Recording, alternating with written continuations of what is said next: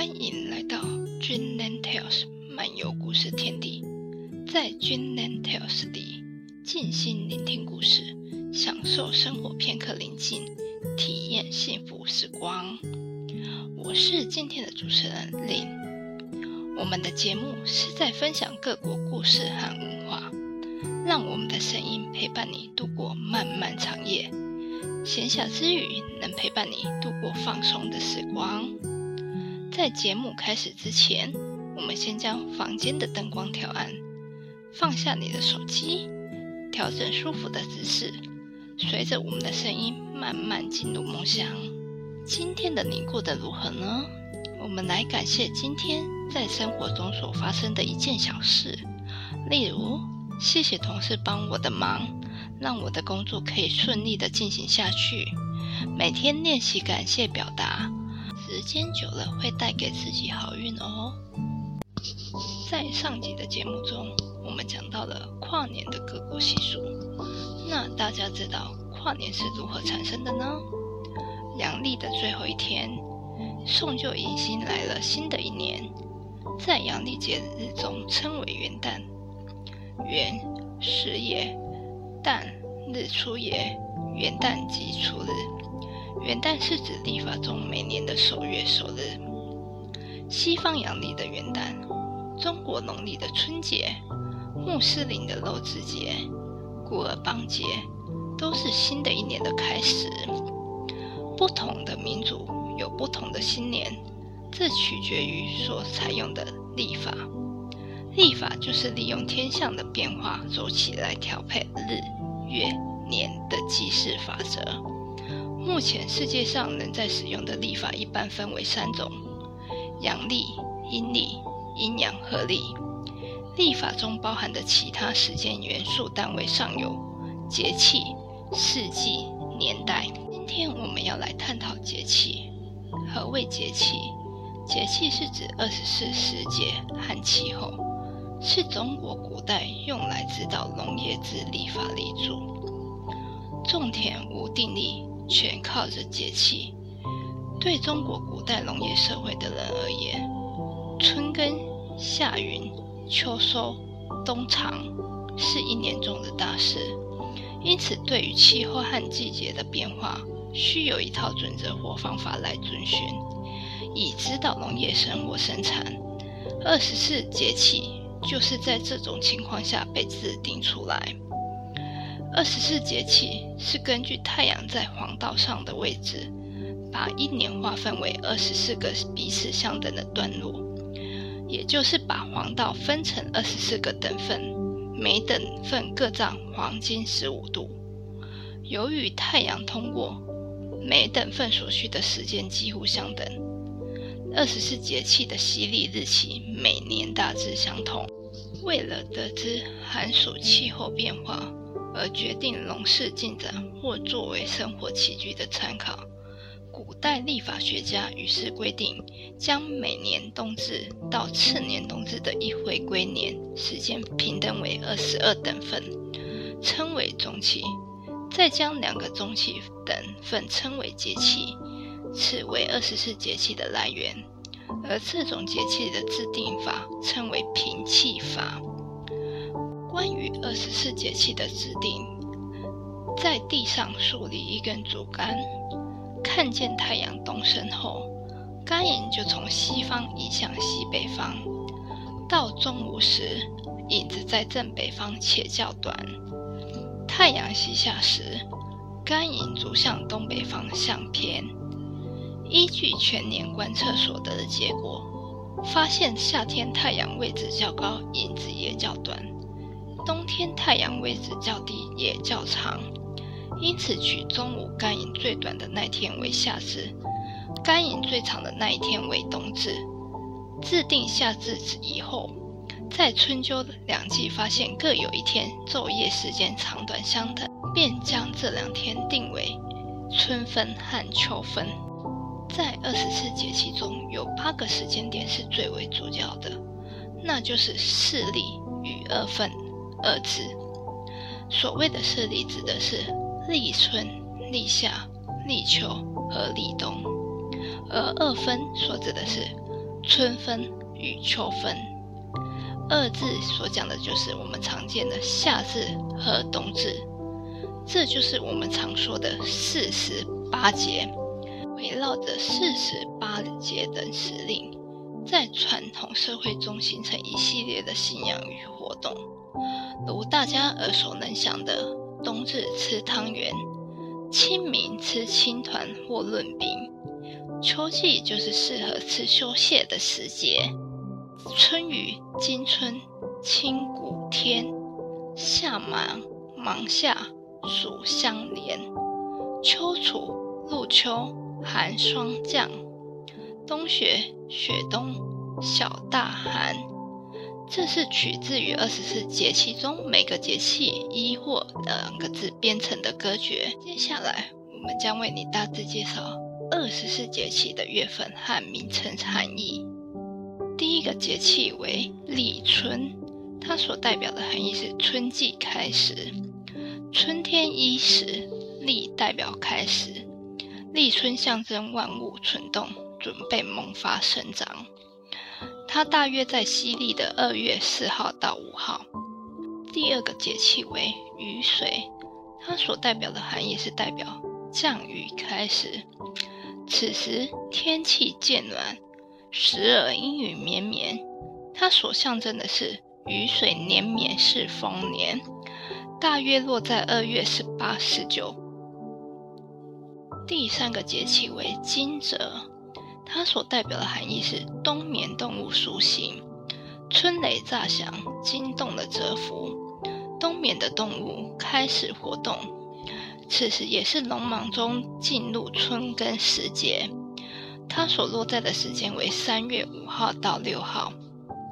第四个节气为春分，春季的中间昼夜平分，春分气候变化大。所以是很容易感冒、传染病流行的时节，它大约落在三月二十到二十一号。第五个节气为清明，它所代表含义是天气清和明朗，天气渐暖，但仍不稳定，冷热无常，草木开始新芽，宜踏青和扫墓祭祖，农忙春耕春种。大约的日期落在四月四号和五号。第六个节气为谷雨，它所代表含义是雨量增多，对谷物生长有利，是春耕播种的好时节。它大约的日期落在四月二十或二十一号。第七个节气为立夏，它所代表含义为夏季开始。立夏时，农作物茁壮抽穗。病虫害也开始蠢蠢欲动，它大约落在五月的五号或六号中间。第八个节气为小满，它所代表的含义为夏收作物稻谷开始结穗盈满，不过尚未完全成熟，故名小满。此时的梅雨季节也差不多要开始，它的日期大约落在五月二十一号或二十二号。第九个节气为芒种。芒种意指小麦等芒作物成熟，晚谷、栗、菱等作物可以开始秋播。此时气温逐渐上升，梅雨季持续，大约的日期落在六月五号或六号。第十个节气为夏至，夏天到了，日长夜短，是一年中白天最长的一天，也正是进入炎热的季节。大约的日期落在六月二十一或二十二。第十一个节气为小暑，小暑代表的含义为天气开始炎热。七月是整年最热的月份，可是此时还在七月的开端，故名小暑。它大约的日期落在七月七号或八号。第十二个节气为大暑，大暑是一年中最炎热的季节。七月中为大暑。它是迈向一整年中最热的时刻，此时作物会迅速生长，雨水丰沛。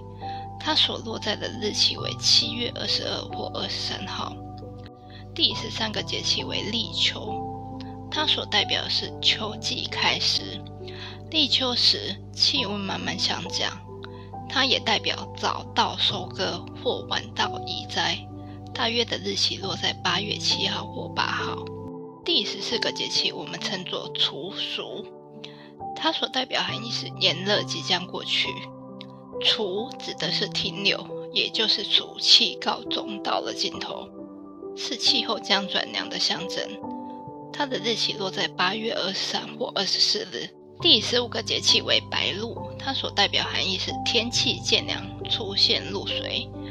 白露指的是夜间气温低时凝结在草木上的白色露水。有露代表晚稻好收成。时间大约落在九月七号或八号。第十六个节气为秋分，秋分是指秋季的中间，昼夜平分。它的日期落在九月二十三号或二十四号。第十七个节气为寒露，寒露所代表的意义是气温下降，露水很凉，夜晚若较为寒冷，露水会凝结成霜。它的日期大约落在十月八号或九号。第十八个节气为霜降，霜降是指开始降霜，天气渐冷且干，近地面水汽会凝化成白色疏松的冰晶于地面地物上，日期大约落在十月二十三号或二十四号。第十九个节气为立冬，它代表的是冬季即将开始。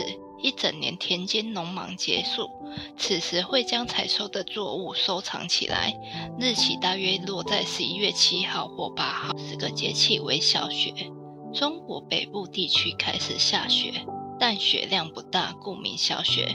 此时气温下降，黄河流域降雪，北方进入封冻季节，日期约落在十一月二十二或二十三号。第二十一个节气为大雪。